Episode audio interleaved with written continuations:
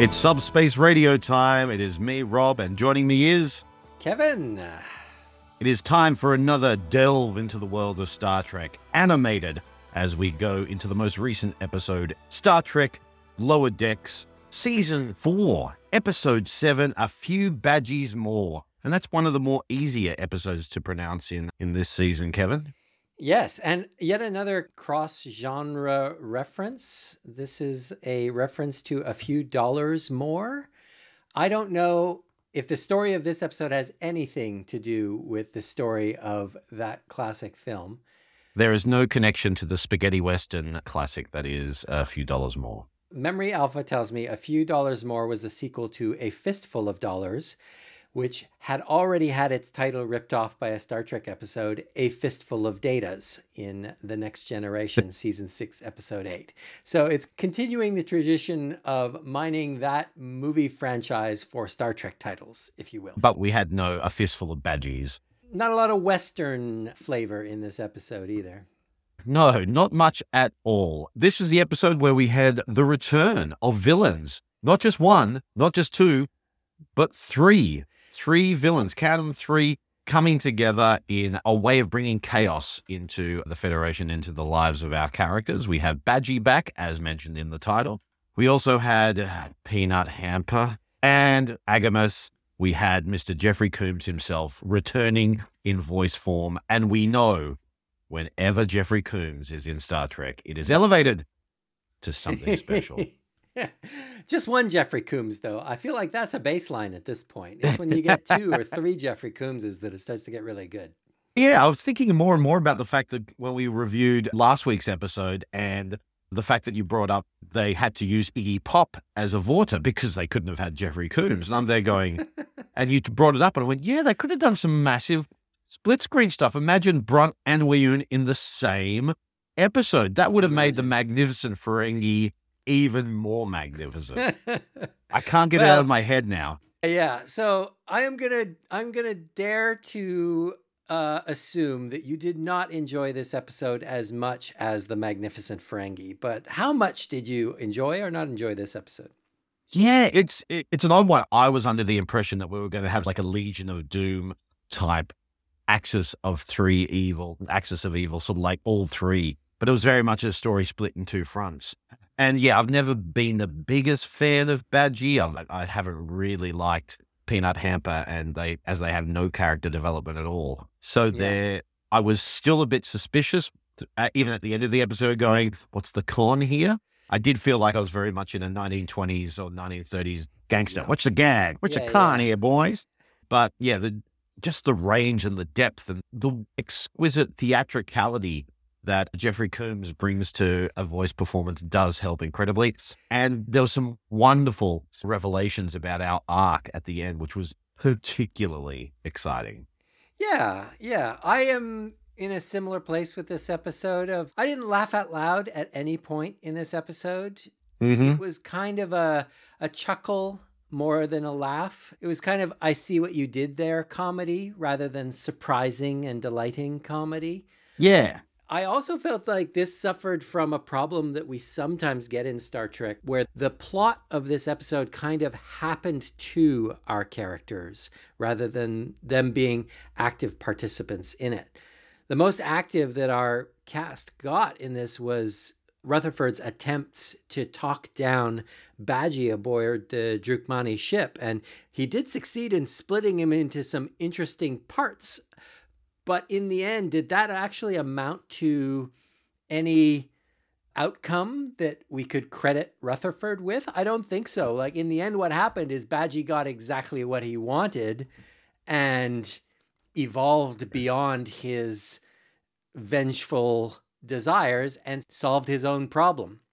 Yeah. And that's that's yeah. also what happened on the other front of faking out the parole boards in order to hatch a plan to overtake a planet somewhere. In the end, they both decided not to do it. And all that our characters provided was a lift to the end of the episode in a shuttlecraft. Yeah, the cardinal sin for me was that it made our lead characters incredibly gullible, especially mm. like Tendi and yep. and Boimler, who kind of yeah, Boimler was quite suspicious and Tendi as well, but then they immediately just fell for it. And the gag about going from red to blue was a very, very thin gag. Yeah, it is a certain kind of comedy where you're like, okay, so the comedy is our characters, which we like most of the time, are stupid this week. Yeah, very much. They really took away all the hard work about how intelligent they are, and also they just and against their better judgment at the start, which they mentioned, they just Yeah. immediately bought it. Also, the stakes were quite low, despite the fact that we saw a lot of Easter eggs of when Badgey had full connection with all the there was the Easter eggs that go, oh, there's that ship, oh, there's that class, oh, there's Yeah. that station. But particularly with the second one, we had AGIMUS take over a planet where he did it like inst- almost instantaneously, and Yeah. Gives a throwaway line about, you know, the the Federation could get it back to the way it was in you know, hour, yeah. unless, yeah. And you, so you're there going, there are no stakes. And so Yeah. uh, the gag was there at the expense of any tension or drama or believability Yes. because, uh, uh, as you said, the intelligence of our characters were pretty much just taken away from them to make some big plot leaps. I think they they telegraphed the elements of this episode so much that they had to do it. Like Yes. the computers in the prison laughing maniacally at the end of one episode you're like okay well they they have to come back right and we had seen in the season finale of season 3 Rutherford's implant getting tractor beamed off screen with Badgey on the screen. You're like, okay, Badgey's going to do something next Hmm. season, right? And so they had all these things, and I I guess it would have been particularly frustrating as a writer to go, oh, we must pay off these elements, but we don't actually have a satisfying story to tell here. There's a lot of retracing of plot steps that we've seen before. So we had different versions of Badgey, so Logicy and Goodgey. Even in lower decks, we had two different Rutherford, Rutherfords. We've had Brent Spiner go up against Brent Spiner. We've had multiple incarnations. And this is just within the modern, within the last couple of years of Star Trek, and they're repeating themselves in that way. Yeah, for me, it was, yeah, it was a lot of old tropes and a lot Yeah. of the things we had to, were sacrificed just to hit some plot points. But that plot point was a generic plot anyway that's been done multiple times before. So, We've been saying earlier this season that we love strong self-contained episodes and it's okay if they contribute to something to an ongoing story that we will get a payoff for eventually but the most important thing is that the episodes themselves carry their weight yeah. and this to me is an apt counterexample that this one was all about paying off things that had been put on the shelf. And the episode itself did not carry its own weight in the season. So, yeah, I think what I've learned from this is to, it has doubled down my skepticism for anything that Lower Decks has in the past and will in the future say, well, we're not going to tell you the answer just yet. That's going to come back later. I think I think I'm I am no longer going to be excited about that. And for me, the biggest example of that is that we have another Boimler out there hatching plans with Section 31 and that Oh, that is yet yeah. to come back. But I am I would just as soon they forget about that as you had, Rob. Yeah, I think it's it may be my disinterest. It might be my my sense of whatever when it comes to Section Thirty One, or they may have gone into my mind and manipulated me, so I did forget. I wouldn't put it past them, Rob. Anything else from this episode you wanted to call out? Uh, yeah, and normally we bring it up at the end of the episode, but we'll bring it up now. Massive steps forward in our story arc. So they tried to do a bait and switch, but I think the bait and switch was done better in previous episodes of we're meant to yeah, they've leaned heavily into the fact that it's all Badgey who's been behind this, and then at yeah, the end, I, I, I didn't catch that until the second viewing. That Mm. that um, yes, we are led to believe it's Badgey controlling the Drookmani that are behind it all. But the reveal at the end is that actually there is a third party, and that ship was not Badgey's ship. That mysterious ship is still at large, but the thing it's doing is not destroying these people Not in a destroying. flash of light. It's stealing their ship. When it came up, I didn't go, oh, I went, yeah, I should have trusted my mind because of just the big flash. And they go, sure, there's little scraps of metal here and there, but that could be, but they're going, it's right there in plain sight. So that excited me to go, all right, that's the steps we've been making. But it's hard to get those points to be revealed at a good pace. That gimmick of having a different ship following the exact same procedure. Some of it worked with the with the Romulans, some of it didn't work so well. With the Klingons was a bit average. Yeah, I mean the Bynars this week I would say didn't work. No. Sure the Bynars bringing back the Bynars was fun for us next generation fans who remember that one episode of TNG season 1, memorably entitled 11001001. But the Bynars were barely interesting in live action when we had no idea what, what, what, they were about. Now the mystery of the Bynars is past. They were even less interesting for me. And the the binary chattering to each other that had no kind of emotional content for us as viewers made it the least interesting of these vignettes when I think it needed to be the most interesting in order to keep us on this roller coaster ride. Yeah. So uh, yeah, I would have put the Bynars as the first ones in the season and kept the Romulans for this week. Very much so. But yeah, so it was good to. I think it's been a good sl- slow development of the, the nuggets of information dropped along the way. Yeah, agreed.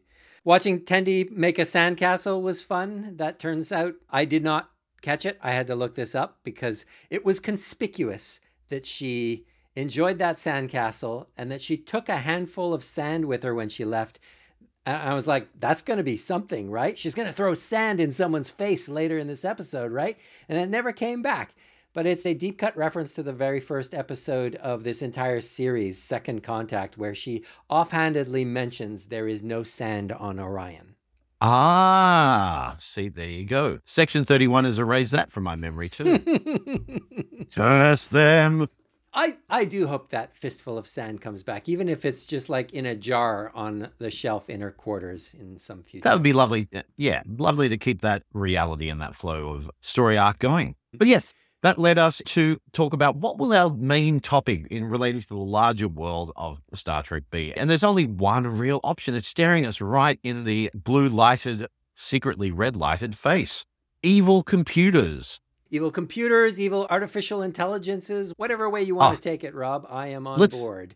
Let's get topical. Let's go AI. All right. Sure. Let's go the full AI existence. Yeah, in chronological order, we always go. Now, in my research, this is for me, this is more of a heavily early classic type era. There's about three or four episodes of note in the mm-hmm. classic original series of from those old scientists but yeah, it's a bit of a deeper dive to find some more in the modern series. That's a good observation, Rob. I have an early one and I have a later one. But I think it is interesting how much it has fallen off. And in part, I think I I would call that a side effect of the Borg. That the Borg are now so present in the lore. They are the artificial kind of threat. And it's hard to make an artificial intelligence antagonist that is different enough from the Borg that it's not just worth doing another Borg episode or another Borg movie or another Borg series. Yeah, in Picard season one, we had the kind of like evil snakes coming out of the portal at the end to destroy the universe that we were. Was that control? Was was, was yeah, that control? Yeah. Ooh, yeah. Was it control? Or was control that from was Discovery? Discovery. Yes. And then Picard also had a similar threat at the end of its first season. So we've we've had a, a few of these kind of galaxy-ending artificial intelligences that are vague threats until the very last moment. But yeah, I, I, I would like to focus on a couple of kind of up close and personal encounters with AI. And yeah, I think it is true to say that they they are more frequent earlier on. Excellent, excellent. Well, uh, kick us off. Where are we going to in in our original series? Is it one, two, or the dreaded three? I have a season one original series one that I bet if you were researching this topic, I bet it did turn up as an early example for you. And this is TOS season one, episode 22, The Return of the Archons, which ah, people yes, will remember as the Landru episode. In this episode, the Enterprise is beaming up Sulu from a kind of undercover mission, one of these early missions where they go down in local garb to investigate a culture undercover. Excellent. The cold open of this is Sulu's being chased down the street of the Paramount backlot by men in robes and large sticks. And just before he gets beamed up from his emergency call, which takes a suspiciously long time, they hadn't figured out how quick the transporters can work this early in TOS. he calls for help, then closes his communicator, and he's there with another crew member. And the other crew member's like, We gotta run. They're gonna get us. And Sue's like, No, if we move, they won't beam us up. And the other crew member freaks out and runs off. But it is a good 30 seconds to a minute before they can manage to energize the transporter oh. in response to Sulu's emergency call. That is early days. Wow. Okay. So yeah, he gets zapped by one of these lawgivers. We end up discovering they're called at the last moment just before he beams up, and he materializes on the transporter pad, and he is all dreamily goofy and he's talking about being one with the body and oh. about the joy and happiness of Landru and it is very mysterious. And the rest of this episode is about unraveling that mystery. Kirk, Spock, and McCoy, and some security officers who are barely named beam down to the planet, also undercover in order to try to get to the bottom of this. It is a patchily written episode, and it is it works as much in its favor as to its detriment. That there are some things that are barely explained in this episode, and that is good in that it trusts the audience to make assumptions and tell their own story, fill in those gaps in the story. In the end, this is the first famous time that Kirk causes a computer to destroy itself by using logic against it. Ah. He and Spock eventually confront this computer that is calling itself Landru face to face or or face screen to, face face to large computer box with blink, blinking lights that takes up most of a room. And Landru explains that Landru was actually the name of the original leader of this planet 6,000 years ago. But as he was dying, Landru did not want to leave the planet untended. And so, as its benevolent dictator, what he did was he built a computer and put his intelligence mm-hmm. into the computer to become the caretaker of the planet. And the computer, as computers do in Star Trek, took it a little too far, went a little too logical with it, and decided that the best way to ensure the health of the planet and the local populace was to remove all of their passions, all of their creativity, all of their problematic emotions, and to put these humanoid creatures into the control of the computer, and all they do is smile and walk slowly and greet each other and talk like a strange. It's an interesting dialect. A sample of this is one of when they are first being greeted. Kirk and crew are asking if there's a place they can stay the night, and one of the locals says to the other one, "Your daddy can put them up, can he?"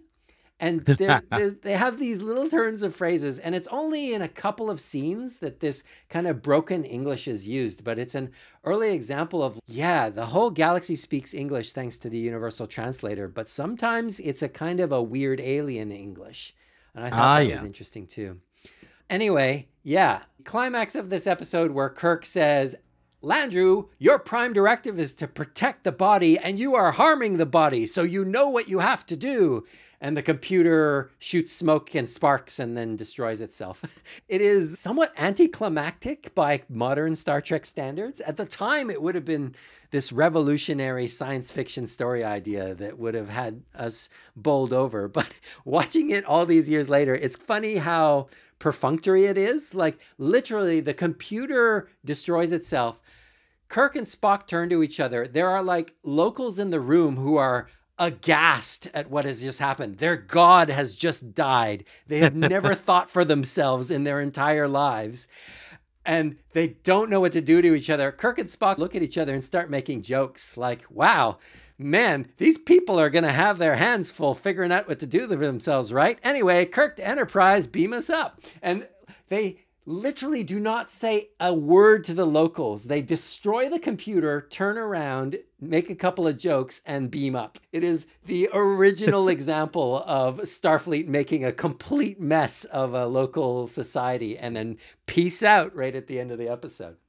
Yeah, Prime Directive. What's that? oh my God. There is a good back and forth about the Prime Directive where Spock says, You can't destroy that computer. And Kirk says, The Prime Directive refers to living, growing societies. Do you think that's what this is? And the matter is settled there. But at least they give some lip service to it. Oh, exactly. And that justifies why they just completely ghosted the actual inhabitants of the planet who they have now destroyed their society forever. Just go, yeah, we thought about it. We talked about it for a little bit. Now we can go. Jeez. Yeah. The computer is surprisingly up for a chat. Like throughout this episode, it is this looming, scary force that works through these speechless lawgivers that point hollow tubes at you and rob you of your self determination. And it is all very foreboding. But then finally, when they find the computer, it's answering questions, it's up for a chat, it's ready for a logicful debate, and in the end, uh, is willing to destroy itself for the good of the body. Of course, yeah. Uh, you beat it with logic. So what else can you do? It's such a it's such a, a trope of sci-fi. One of my yeah. favorite Doctor Who stories, again, me branching out in other franchises, is a Jon Pertwee story, my favorite Doctor, called The Green Death. And the big reveal at the end is that the boss, the person in charge and behind all this, is a computer that fills an entire room. And yeah, he again, the Doctor, just like Kirk, defeats it by using logic or wordplay and childish phrases and, and, gimmicks and stuff like that to short circuit the system. Ah, the evil computer can be so easily defeated. Yeah, I will say I think this is the first evil computer in Star Trek. I was looking at modern stuff, but my schedule halted me from really doing a deep dive into it. So I've gone with something I have seen and something that heralded in Star Trek on the big screen. We're going to be talking about V'Ger from Ooh. Star Trek The Motion Picture. Of course. Voyager 6, a made up probe sent out. There's still time, Rob. There's still time.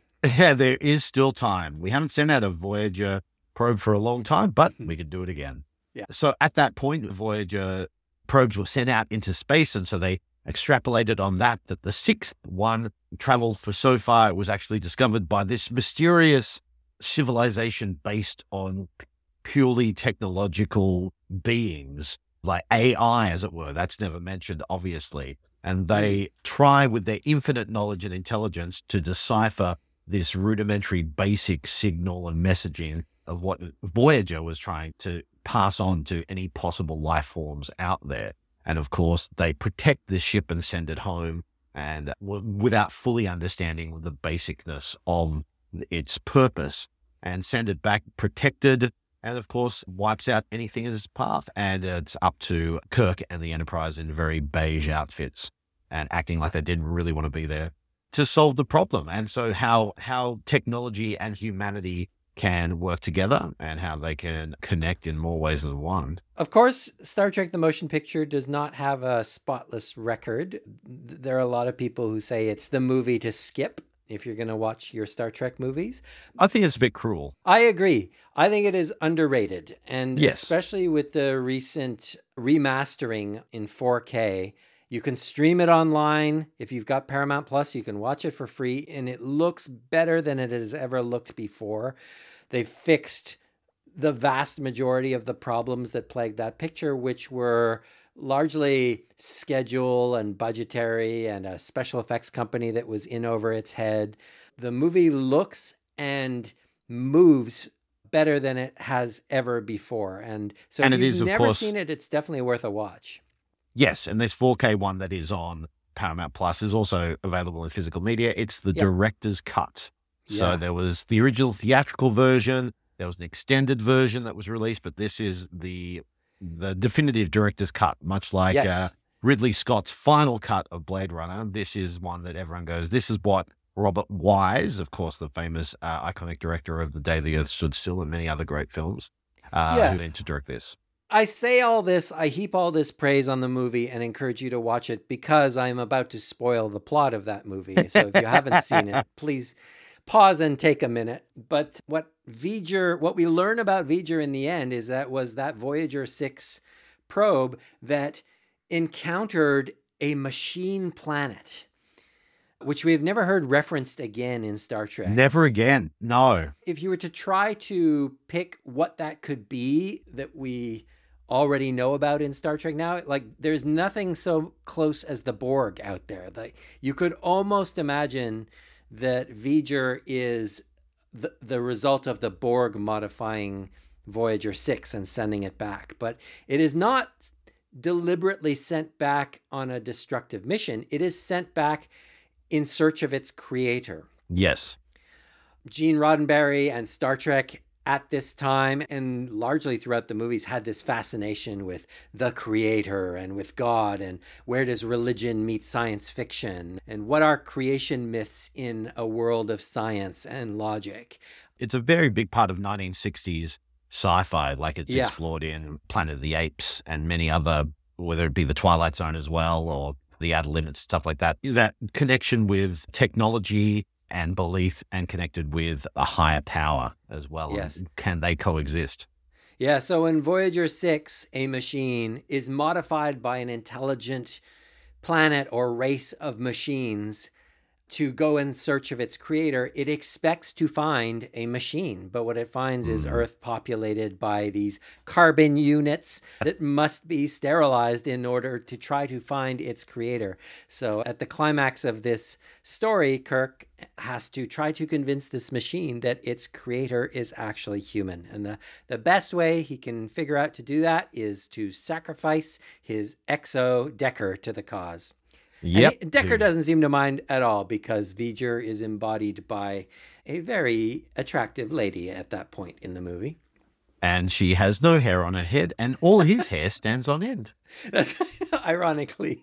yeah, that's the thing. The Borg are a creation that is quite robotic mechanical, but they cannot exist without yeah. carbon units, or they are the absolute definition of, of a cybernetic race. In fact, even in we get that in Picard season three, that case of we are at the end of we're desperate. We don't have any more units. We don't have any more things to assimilate. So they're mm. dying out unless they have that. This is fascinating because it is an existence, a, a race that is entirely mechanical. It's such a wonderful mythological ideal. In the, the film, it feels that way. With the way they talk about it, it's beautifully yeah. written beautifully yeah, yeah. written about a race of machines. Yeah. And they don't even think about, yeah, as you said, they're just carbon units. They they exist in a world where all they think about is the mechanical and to look for the mechanical creator of them. It's a nice big idea.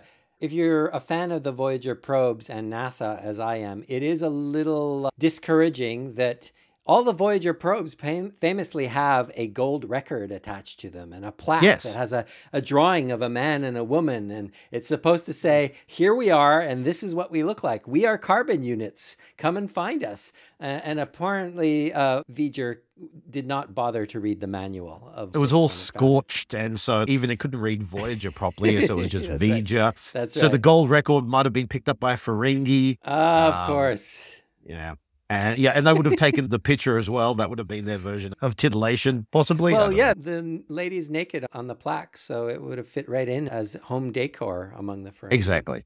We could retcon this as much as we want.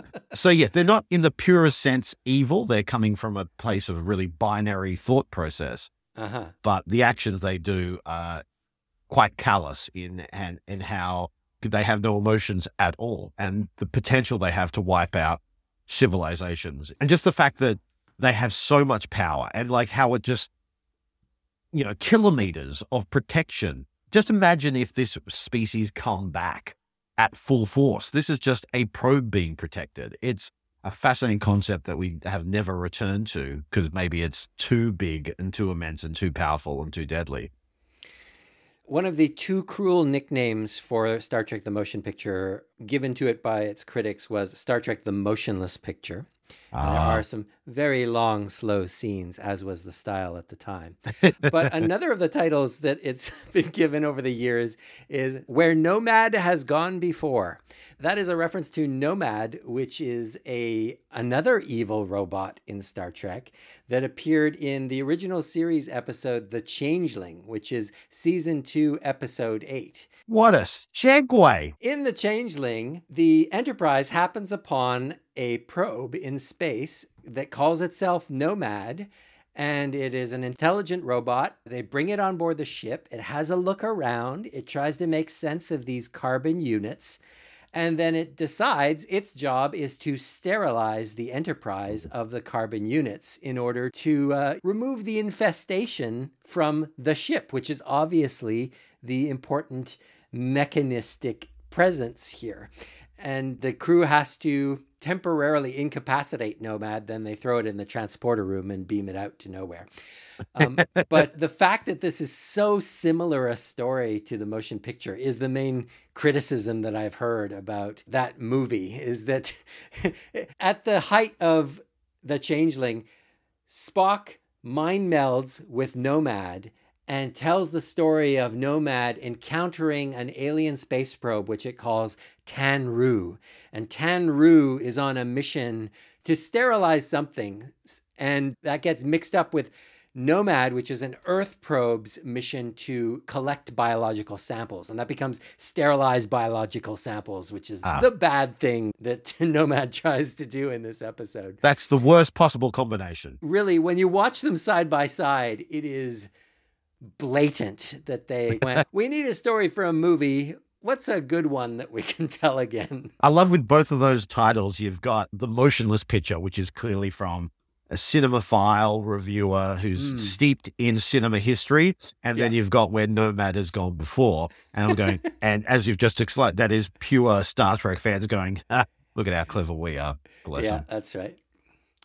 Yeah, not a bad episode, The Changeling. I think I would recommend both the motion picture and The Changeling for rewatches. They're both a good time. It is a shame that they are so similar to each other. Maybe to don't watch them back to back until unless you really like your evil computer stories because they are very similar, but it's fun that they're both reasonably good and they're both shockingly similar. Well done. I was not planning to talk about the changeling, so I will take us to one last example, which is I wonder if it's the episode I wanted to watch. And uh, I'm- I'm interested to hear. Is it from the original series? it is not. Oh, okay. I will have Which one did you and have in mind? I might. I wanted to explore the ultimate computer.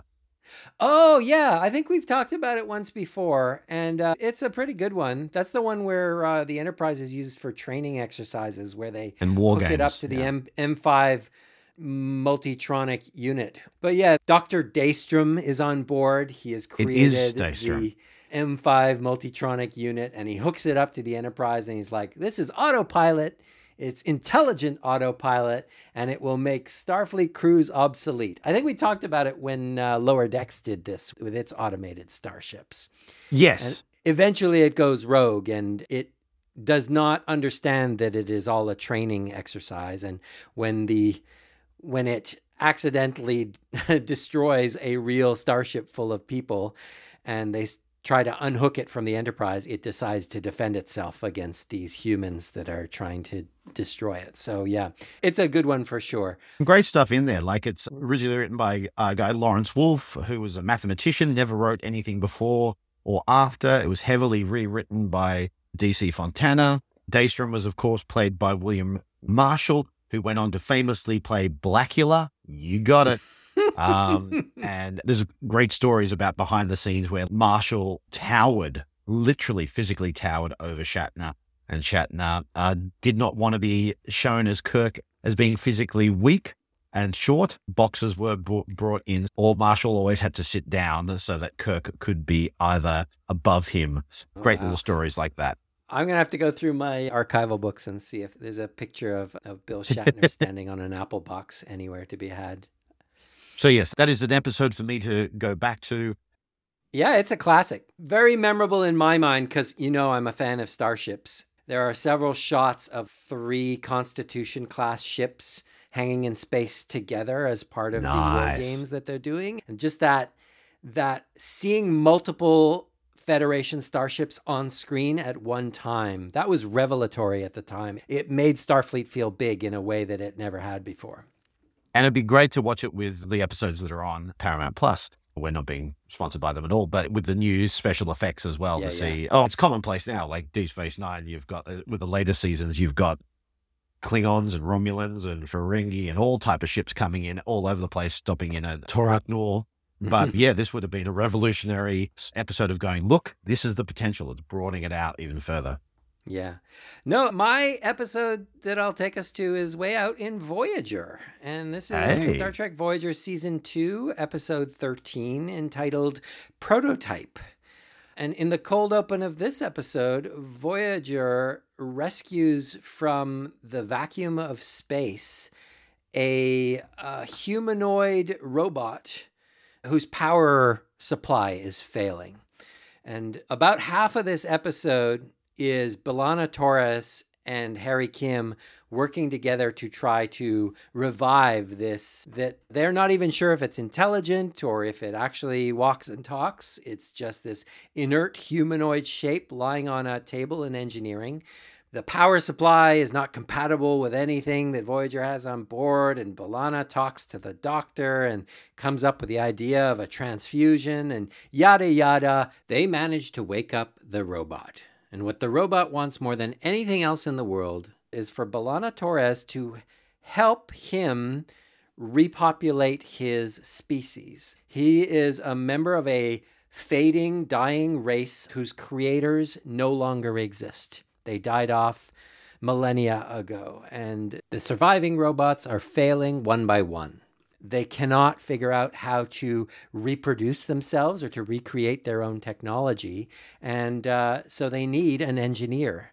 And B'Elanna Torres is excited to help, but it is hmm. against Janeway's better judgment to assist a species you only just met with repopulating themselves. And it turns out Janeway's instincts are on the money on this one. Of course they are. Of course they are. We know Janeway. Come on. Do you remember this one at all? I'm looking it up right now, and I've I've, I've got vague memories of it. It's it's quite an iconic in the simplicity of the design. Yes, the actor in the silver mask and suit is very memorable, and that's Yeah. that's what brought this one back to my memory. I didn't remember what happened, what these androids were about. I remembered this inscrutable, expressionless silver face and going. Did they turn out to be good or evil? I can't quite remember. And so I went and looked it up. And sure enough, it was it was a switcheroo where they seem completely innocent Bait and switch. when Janeway decides, no, we will not be helping this race to repopulate itself, that would be a violation of the Prime Directive, interestingly enough. Yeah. And B'Elanna is frustrated but decides to obey her captain's order. She delivers the news to this android who promptly kidnaps her. Takes her back to his ship and forces her to take on this engineering project, in which she is ultimately successful. What she discovers is that every one of these androids' power supplies is uniquely coded to power only that android. And so it is almost like copy protection. It's like they were deliberately designed not to be able to reproduce. Interesting. That should like, sound some warning bells. B'Elanna, of course, is an excellent engineer and manages to bypass the copy protection and create a generic power supply. And she creates a new android and it wakes up and asks for its programming. And they celebrate for a few sweet seconds until another android ship shows up and opens fire and it turns out that there are at least two factions of these androids. They are at war with each other giving one of them the ability to reproduce and not the other one would be upsetting the balance of this war. That is a textbook side effect of violating the Prime Directive. It's right there, first page, first page of the textbook. But the final uh, shoe that drops in this episode is it is revealed that both of these factions of androids used to have organic creators who were at war with each other, and they made these androids to fight their war as a proxy.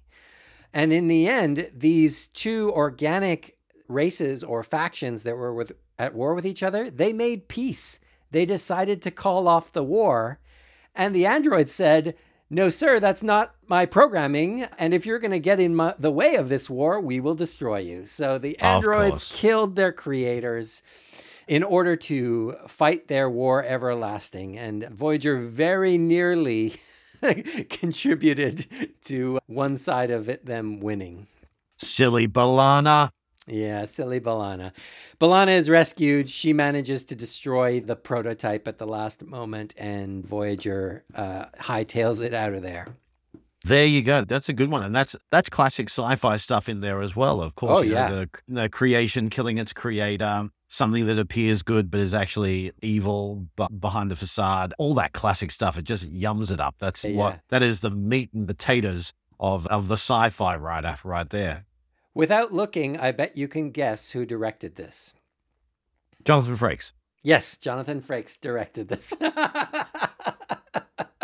Our beards are connected. I've got a psychic uh-huh. beardal connection. Yes. And this is from that early era of Voyager where it hadn't found the Borg, it hadn't found Seven of Nine. No. It was too early to make meaningful progress towards returning home. So this was Voyager at the height of it at the height of its first incarnation. When Voyager was a story about an isolated ship on a journey that it was never going to complete.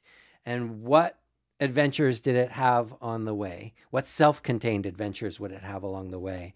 So yeah, uh, it's a nice a nice example of the original plan for Voyager, what that would feel like when it was successful week to week. Yeah, it definitely feels like taking advantage of them being in this new quadrant where yeah. you literally have no idea you don't know the, the land. You don't know that there there was a war that happened here, and uh, those robots are not to be trusted. if you find one, you put it back. And get away as quickly as possible. You hightail it out of there. Yeah. Yeah, but it's a good one. Yeah. Absolutely. That's prototype. There are no doubt many more examples of evil artificial intelligences and computers to be discovered. And I- am going to suggest, Rob, that we leave them on the shelf. I'm sure we will have another excuse to talk about evil computers sometime in the future. I suggest putting them in the shelf and then closing it up and sealing it up with all the other ones. And they can communicate amongst themselves, but they can Very stay good, hidden yes. within. I just realized so Daystrom is in charge of creating something deadly and dangerous that can wipe out everything, and they name someplace. You noticed that, him? did you? It is kind of weird. That it's weird. The ultimate computer ends with Daystrom being carted off as a burbling madman, going, "My my child, my computer, you can't unplug it." And then they name an institute after him where they store the evil computers. Let it not be said that the that Starfleet and the Federation are not without a sense of irony. Yeah. yeah. Um, um, they must be self-aware of that. They're self-conscious of what they've just done. Yeah, Gee. it's super weird. It's it's weird. Okay, we're putting it out there. Okay, I'm sure we're not the first. Maybe Dr. Daystrom had a brother who's perfectly well adjusted and went on to make lots of important contributions to science.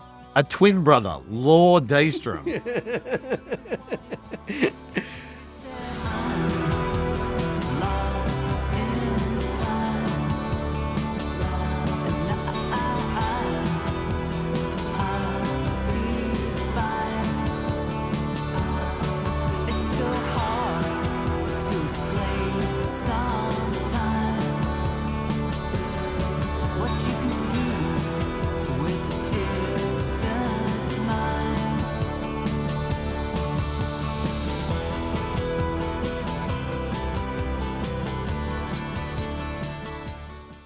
Prodigy is back. Prodigy is back. I am, uh, you know, nothing's going to change the fact that this is a frustrating state of affairs, that Star Trek has decided to split off one of its excellent series and put it uh, up for sale.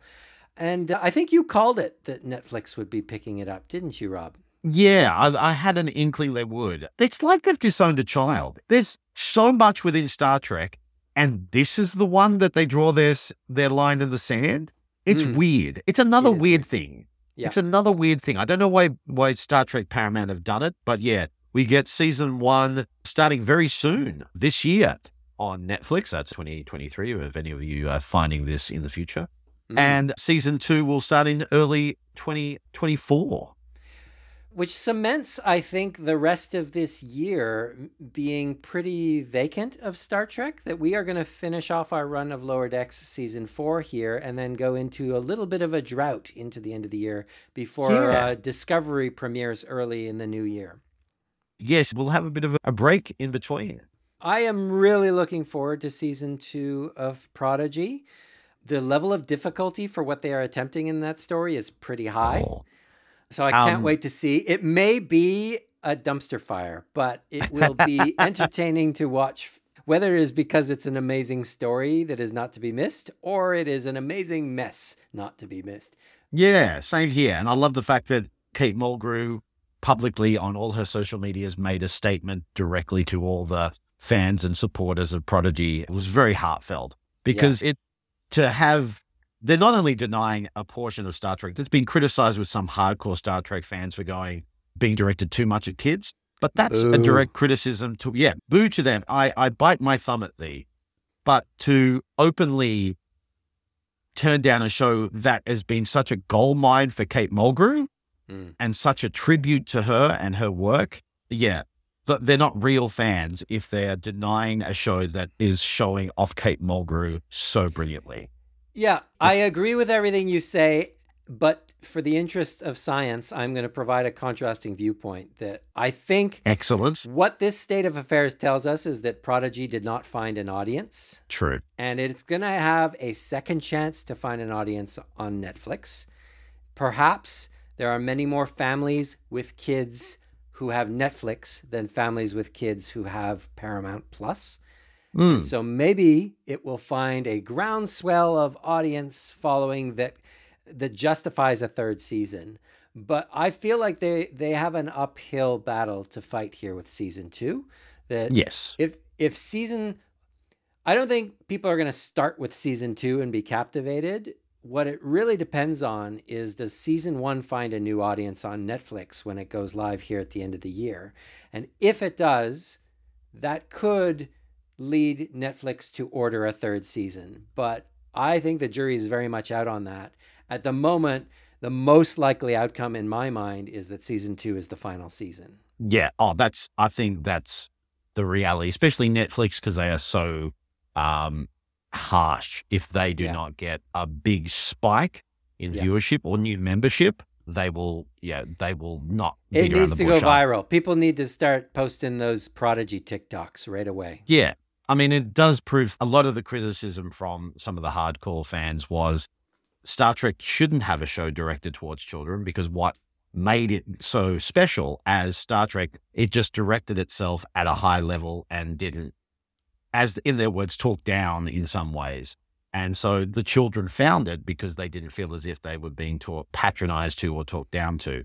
I, I get that. But after we watch it, it's and it took me a while to get into it as well. When Star Trek for kids, but watching it, I'm going, no, no, no, this is solid Star Trek. It's got a banger theme tune. It's got a, a great new approach to how we view the Federation from the outsider's point of view. So it's going to be interesting to see those outsiders within the working of it. And as Absolutely. I've said, Kate Mulgrew given the second life that she deserved within the franchise that she brought so much quality to. Here, here. Let's hope the streaming gods are kind to Prodigy on Netflix. Let's knock on all the Romulan wood and hope for the best.